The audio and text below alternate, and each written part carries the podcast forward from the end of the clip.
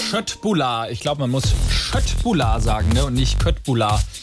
Der schwedische Möbelriese Ikea verkauft in den USA ab sofort Kerzen, die genau danach riechen, riechen eben nach diesen Fleischbällchen. Das ist absolut kein Witz, aber ne?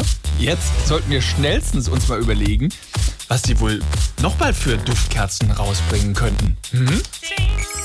SWR 3, Schwedischkurs für Angefangenen und Fortgeschrittenen. Ja. Schwedisch mit SWR 3. Wie sagt man in Schweden zu Teelichtern, die nach Nadelbaum riechen?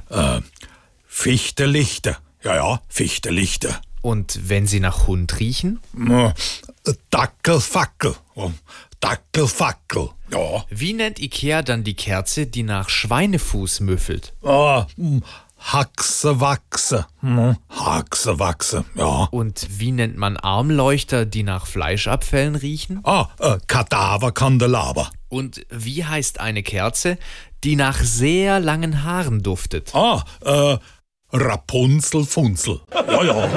ja.